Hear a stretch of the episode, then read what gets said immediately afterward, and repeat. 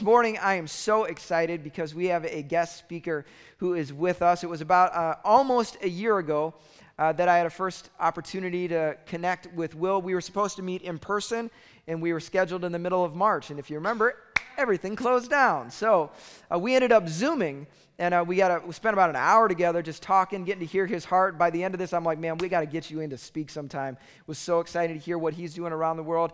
He uh, and his wife, and they have a ministry. They travel all around the world. Just came back from Africa this past week in Sierra Leone, as they've got ministries bringing the hope of Jesus all around the world. Uh, so fun to see that. But one of the funny things was uh, Will, uh, former basketball player, so he's a little taller than I am. Um, and so we, remember, we Zoomed the first time. And so then we had a chance to meet in person uh, this past fall. And he walks up and he's like, Oh, I thought you were bigger. said, Yep, that's how I am. But uh, no, he has just got an amazing story, an amazing heart, and he tore it up this morning. And so you are in for a great, great message. Have an open heart because God is going to speak to you. Can you give a rounding Zoe welcome to Will Jones?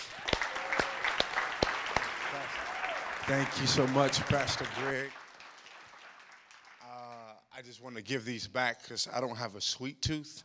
Uh, I have a sweet mouth. Uh, and so uh, I will eat all those. Uh, but I am super, super excited. You know, Pastor Greg, you are tall in the spirit. Uh, you know, and I, I, like to call you the dragon slayer, demon chaser. Uh, you're a great big man of God. And I just love what God's doing here through Pastor Greg and Pastor Amber and the Zoe team. Can you give it up for your leaders, man? This is, I'm telling you, to pastor in a pandemic. On, I know you got some more gray hairs this year. And, uh, but that's wisdom, hallelujah, right? And so, man, I'm super, super excited to jump into God's word this morning. And so, if you have a Bible, you can wave it in the air like you care. Um, or if you have an Apple phone, come on, you've been redeemed. If you've got an Android, we're praying for you after service. Uh, or an iPad, that's awesome. But uh, we're going to jump right into God's word. And uh, Luke chapter 15, if you don't have, anything that you can view on the screen in your hand, it's on the screens beside you. And so we're going to read from Luke chapter 15, verse 1 through 10. And it reads this The tax collectors and sinners all came to Jesus to listen to him. But the Pharisees and the teachers of the law began to complain Look, this man welcomes sinners and eats with them. That's the church people. That's what I like to call the Pharisees. Then Jesus told them this story Suppose one of you has a hundred sheep, but loses one of them. Then he will leave the other 99 sheep in the open field and go out and look for the lost sheep until he finds it. Hmm? And when he finds it, he happily puts it on his shoulders and comes back home or goes back home. He calls to his friends and neighbors and says, Be happy with me because I have found my lost sheep. In the same way, I tell you, there's more joy in heaven. Heaven throws a party over one sinner who changes his heart and life or repents than over the 99 good people who don't need to change. Then he goes on to say this Suppose a woman has 10 silver coins but loses one, but loses one. She will light a lamp, sweep the house, and look carefully for the coin until she finds it. And when she finds it, she will call her friends and neighbors and say, Be happy with me because I have found the coin that I lost. And in the same way, there is joy in the presence of the angels of God when one sinner changes his heart and life. So, friends, this morning, I want to greet all of you who are here and those who are watching online, but I'm going to preach for approximately two hours, 16 minutes, and 36 seconds. And I want to preach from this thought until he finds them. Until he finds them. Let's pray. Father, thank you for my friends, brothers, and sisters, those who are on the journey to know Jesus, watching here presently. I pray, Lord, that you would speak to us to make us more like you. And I pray for those who are seeking and searching for the truth, Lord, that they would find it through your living word today. In Jesus' name, amen. Well, friends, I, am going to challenge you a little bit today. I'm going to kind of help you to flip out, inside out. uh, sometimes in the church we have to be careful because we can become consumers. And the church can be about brands and there's a lot of brands that we love to go to target walmart whole foods all those types of things. And if we're not careful we'll find ourselves just kind of being in this subculture of christendom without reaching the people that god has called us to reach I mean, if you really think about that, let's just think about it. I mean, in Christianity today, we have TV, we have radio, we have clothes, we have uh, music, we have all these other types of things. But the reality of it is, if we're not careful, we can find ourselves in a bubble and we're not searching for lost people that God has us to search for. And so, in actuality, we'll find ourselves isolating from the culture instead of infiltrating it. And that's the mission of God. He wants to find people through us. And so I want to challenge you and encourage you and give you some hope that God would want to use your life to find people that are lost and far from Him. And as Pastor Greg was saying, this week our team just returned back from Africa, Sierra Leone. And it's a country of nearly 8 million people, and about 70% of those people are considered Uh, Muslim or some other type of animistic beliefs and practice, which means they worship animals and make animal sacrifice. And there's a very, very, very low population of people who would call themselves followers of Jesus. And so our team was there doing a lot of cool work and seeing people come to Christ. But it's always interesting to me as I return back to our city, Minneapolis, and the greater metro area, that in our own city, there are over 90 different nations, totaling about 1 million people, and less than 1% of them know Jesus. So it always hits me because I'm reminded that the mission is neither there nor here, it's really everywhere. And sometimes we can categorize or compartmentalize, oh, I'm going to mission. But mission is everywhere. And we'll all get the opportunity, hopefully, to cross cultural boundaries and go on a mission trip. But I want to tell you that you should be living on mission every day. And so, as we dive into this text, man, I could not think about anything but the money that I lost as a kid. I don't know about you. How many of you, you don't love money? You don't, I mean, money's the, the love of money is the root of all evil, but we can appreciate a couple of little extra bucks every now and then. Amen? Right? And so I remember I found a Benjamin. One day I got a Benjamin from my daddy. Oh, my late father, man, he worked hard. He was a, a working man and he provided for the nine children, drove 52 miles one way each day to work at a place called General Motors, some of the cars you drive. He helped make them back in the day. And he gave me my first $100 bill. Come on, how many of you could use the extra 100 today? Yeah, I hear all the real folk talking now. and, and, and I remember I lost it. Not good. And in my house, friends, in my house, I grew up in a really urbanized city. It was really the inner city, or they call it the hood, just by namesake. And it was in a place called East St. Louis, Illinois, Southern Illinois, four hours south of Chicago. And I grew up, it was me, one of nine. I had eight sisters and me. And that's exactly how I felt. That's exactly that was exactly how I felt.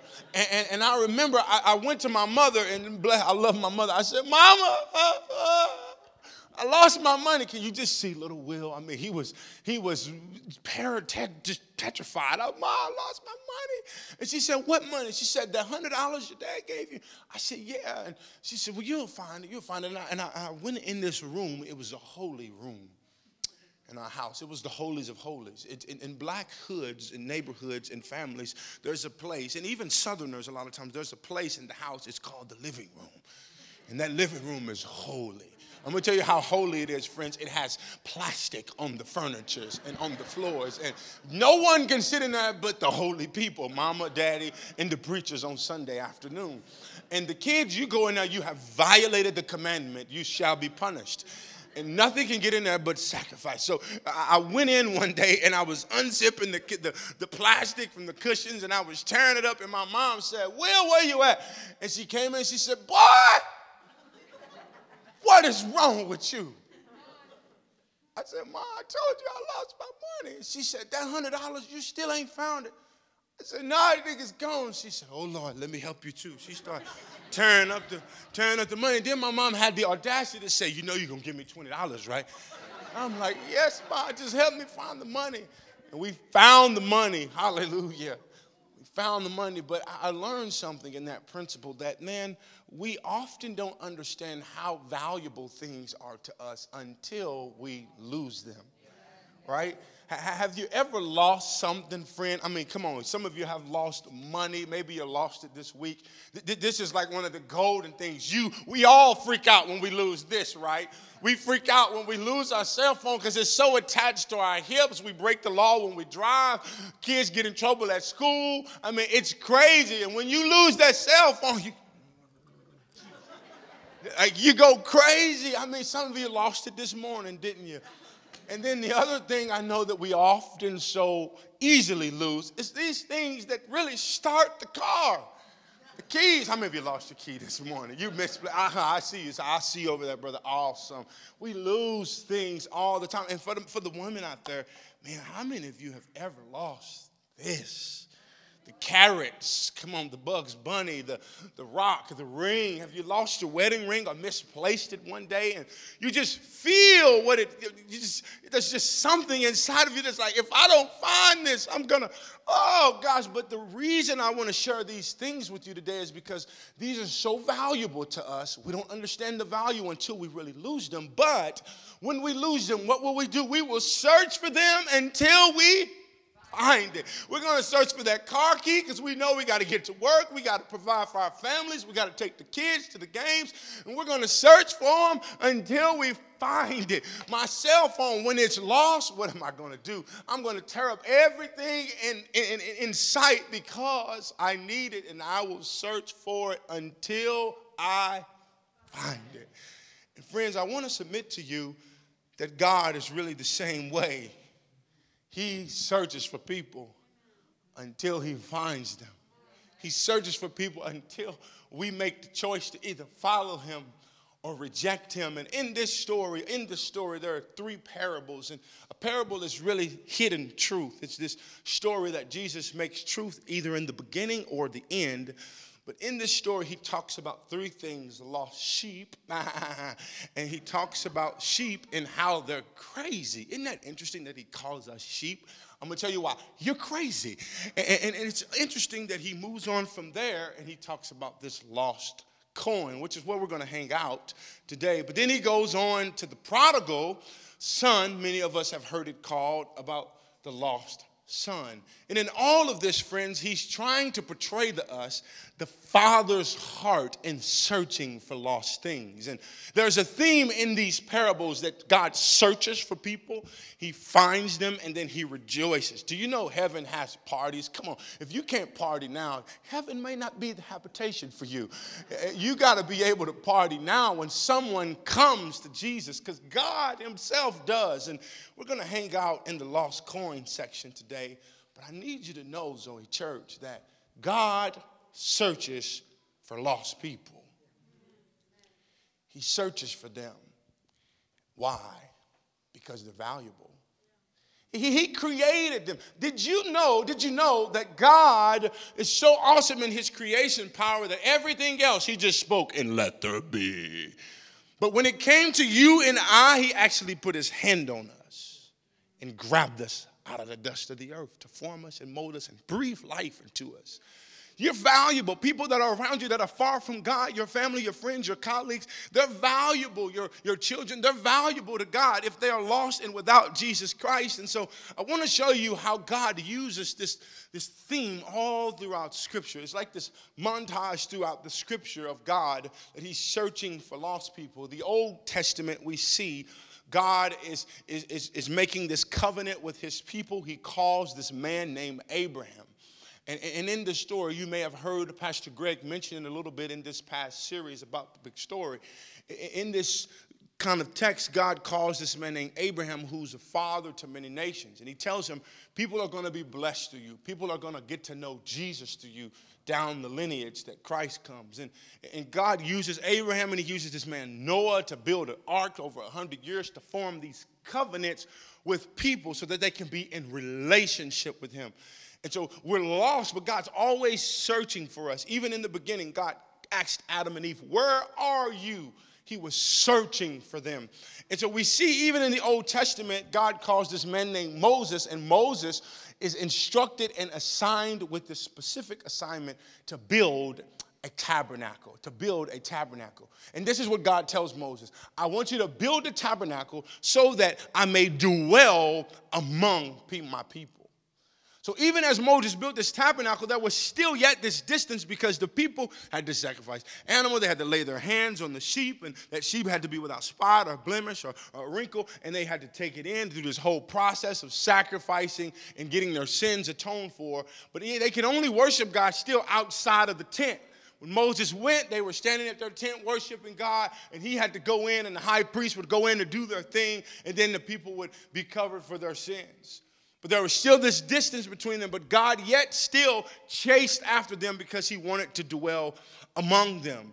But not only that, God transitions to the New Testament, and there is about 400 year gap where there's nothing, nothing, nothing. Then all of a sudden, this man, Jesus Christ, the Messiah, the King, the Christos, the, the, the living one, the King of Kings, the Lord of glory, he comes to be the chosen one, and God uses him in the flesh. He is God. He comes as the Son of God, and he uses Jesus to be called something that we all know or may have heard of as Emmanuel we may sing the song at Christmas. It simply means God with us. And so God is so God that He wants to dwell among His people. And even though we're stiff necked, hard headed, and rebellious, He sends Jesus so that we can, He can get even closer to us to be God with us. And now we've got to follow this pathway of Jesus. But there's a problem because Jesus is still on earth, and so He's kind of limited of, of, of people following Him while He's yet on earth. So God, and His significant plan, decides to bring the judgment of himself upon Jesus Christ because we had to pay the sin debt that we could not pay. So Jesus paid the price for our sin, died a death we should have died, lived the life we never could have lived, and he rose from the grave so that whoever in the world would put their trust and faith in Jesus' resurrection, we will have the opportunity now to be connected with God. And so Jesus dies this gruesome death, rises from the grave, spends 40 days with his disciples, and then he's like, hey, Peace. I got to go. But God doesn't stop there because literally a few days later, 10 days later, something called the Holy Spirit, someone called the Holy Spirit comes. He is God Himself. And so God in the beginning says, I want to dwell among you. I'm going to send Jesus to dwell with to dwell with you and be and so now then I'm going to have the Holy Spirit dwell in you. And so, friends, what am I saying today?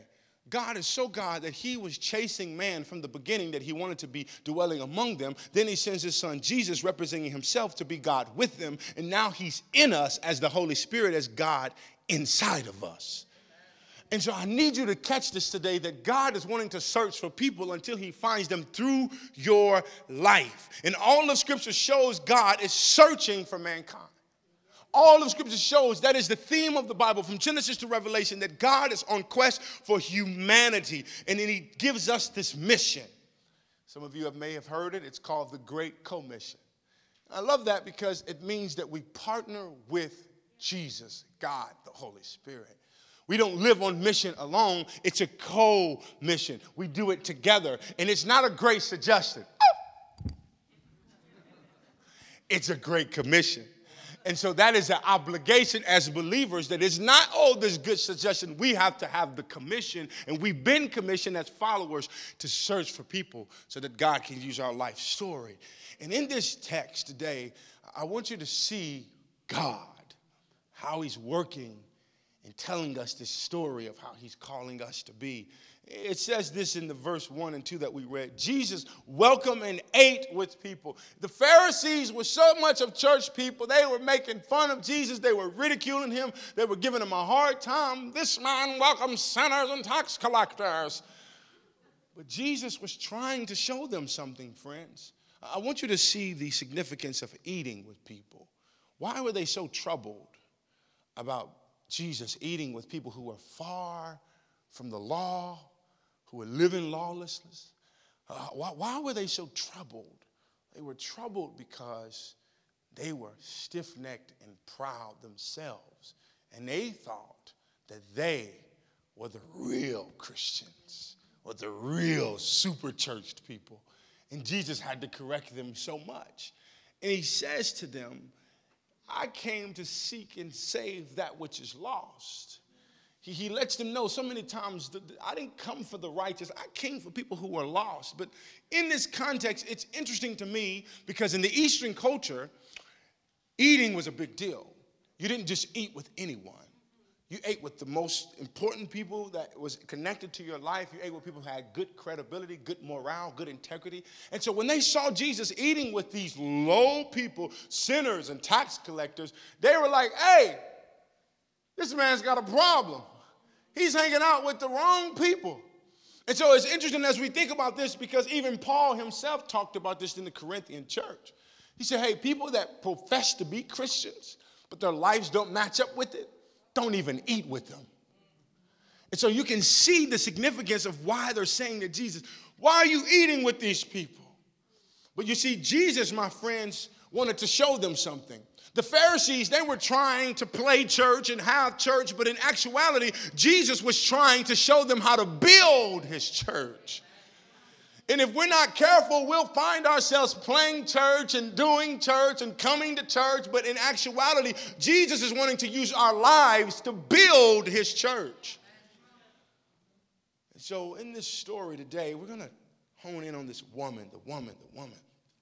She was fun woman. She was recently married. How do we know that? Because she got these 10 coins, which really would have been equivalent to our wedding ring today. And back in the day, the bride would get this almost this dowry and this gift uh, from a family, and it would be these 10 coins, and she can wear them on her as a headband, and it would almost signify that she was recently married. This was like her symbol of, we- of marriage. And I don't know about you women, but man, when you lose that wedding ring, it's, it's something internally that just goes off in you. It's some anxiety, some pressures, and you just do whatever you can to find that ring. And this woman, she's on a quest to Find this coin. But it's interesting because as we think about the sheep, the sheep are just crazy. They just wander and they stray. And then you think about the wedding, the, the, the coin, which signifies this wedding ring, that was truly lost because of carelessness. The sheep were crazy, but this woman was a bit careless. And so, as we think about this, I need you to understand something. This is absolutely true what I'm about to tell you. It's not a relative comment. I want you to get this one. It's very true, friends, that our carelessness for souls can result in someone's lostness. Your carelessness for people to know Jesus can and will result in someone's lostness eternally. And so let me ask you the question Will people in your community or your city be eternally lost because of your carelessness for them? I really need you to grab that because God is wanting to show you something here. You see, this lady, Eh, she had 10 coins originally, but then she lost one, and, and now her set is incomplete. And, and, man, she's going crazy. She's doing some things I want to unpack here in a moment, but she's searching and all those things, but she's wondering, where's my other coin? And I'm thinking, as I'm reading this text, why are you tripping, woman? You got nine other ones. Don't worry be happy. Right? I'm like, man, she's got nine. Just be satisfied. This is awesome. But she she's doing some things. She's lighting lamps, sweeping floors, looking, as we're going to see in this text. And I pondered, why is she worried? But then I found out the history. That set of coins is not a set unless it has all 10. And so I begin to think about Revelation 7 9. If you haven't heard it, let me just summarize it for you. It says that there'll be every nation, every tribe, every tongue, every people group worshiping God after Jesus has returned, and we're all in heaven, and it'll be worshiping God at the throne. Did you hear that? Can you see it? Worshiping God at the throne, every nation, every tribe, every tongue, every people group. We just got back from uh, Sierra Leone. There was the Mende people, and then there was the Timne people, then there was the Kissi people, then there was the Gola people. And we were working with a particular people group to reach them because they're far from God. And I just begin to remember Revelation 7 9 in my mind. God, there's going to be somebody here that says yes to Jesus, that commits to follow Jesus, that will be at your throne one day. And then I paralleled that with this story, and I'm saying to myself, why in the world? Is this woman going crazy? And the answer was again, Her set was incomplete. But then I began to think about Revelation 7 9. Jesus, we're in a pandemic. It was a political pandemic, a race pandemic, a, a, medical pandemic last year. Come, Lord Jesus, come. How many of you said that last year? Just come, Lord Jesus. But it dawned on me, he ain't coming. Why? Because there is an incompleteness to his throne. There's no every nation, there's no every tribe, there's no every tongue, there's no every people group sitting around heaven. And so the mission is yet to be done and accomplished, friends. Heaven looks incomplete right now to God. So he hasn't sent Jesus to come back yet. So that means we still have a work to do and a work to accomplish with your gifts, with your talents, with your resources, with your abilities. And I want to encourage you today, Joy Church, God is inviting you, no matter how young, no matter how old you are, He is inviting you to allow your life to be used by Him to search for people until He finds them. You see, this woman, she did something, as I was explaining earlier. She did something. She did something. Let me tell you what she did. She lit a lamp, she swept the floor, she looked diligently. She was carefully looking. Why, what? She lit a lamp, swept the floor. She looked. She lit a lamp. She swept the floor. Why? Why? Why was she doing this? She lit a lamp because she couldn't see in the dark places where the coin could be. She swept the floor. She was having to reach into the cracks, in the crevices to possibly hear something that she couldn't feel or see. Listen, listen. She looked intently and diligently in pursuit of this coin because she understood how valuable and how incomplete she was without it. Oh, what am I saying? God will sweep, He will light up a, a, a city, a village. He'll do whatever He can in order to find people because they're valuable to Him. And I want to let you know today it's not God that's doing it in isolation from you and me, it's God, Holy Holy Spirit in us. And so you have God in you.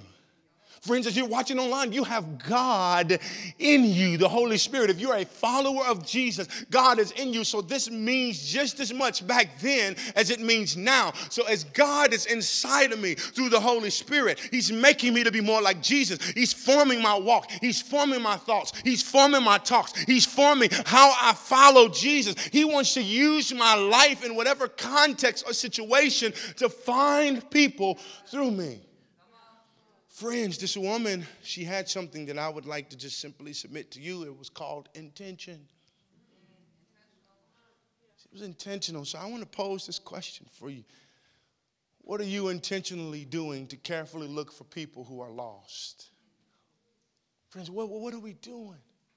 We're the church. We have one mission the gospel. We have one allegiance. Oh! Let me say that.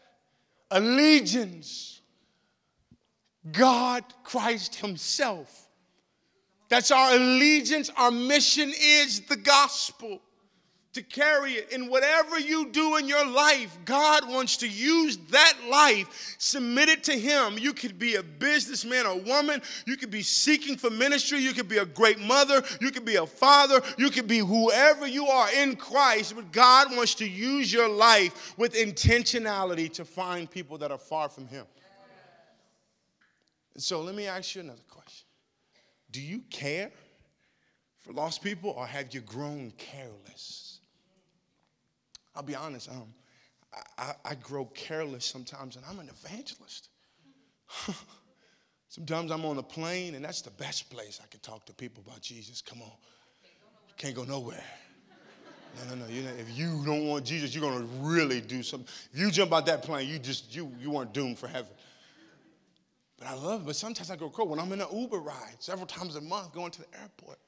Sometimes I don't want to talk to people. But it's real. We can grow careless. Some of you are probably sitting here today, you're like, man, I've grown careless. I've, grown that. Listen, friends, I want to tell you, God doesn't want you to stay that way. It's okay. It's okay not to be okay, but it's not okay to stay that way. Right? And your life, friends, is made up of God Himself inside of you, and He wants to use you for His purpose and His glory. And so you got to ask yourself, have I grown careless? Let me give you a first step. Maybe you're here, you're like, Will, I've grown careless. I'm gonna invite the worship team to join me here now.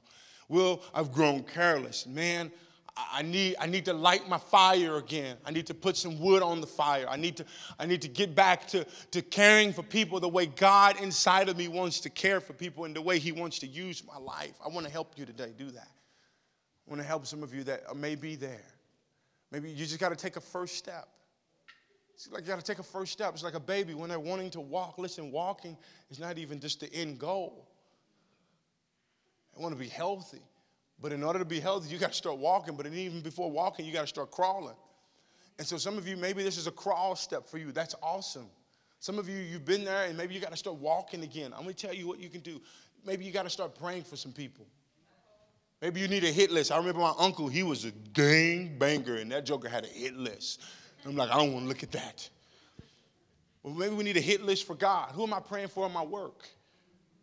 Who am I praying for to come to Jesus in my job, in my community, in my, at my bank, at my beauty salon, at my barber shop? Who am I caring for at my kids' school? Come on, God's put people all around you, friends. All around you, friends. And maybe you've got to rev up your prayer life for people. Let me tell you something. When you start praying for people, watch out.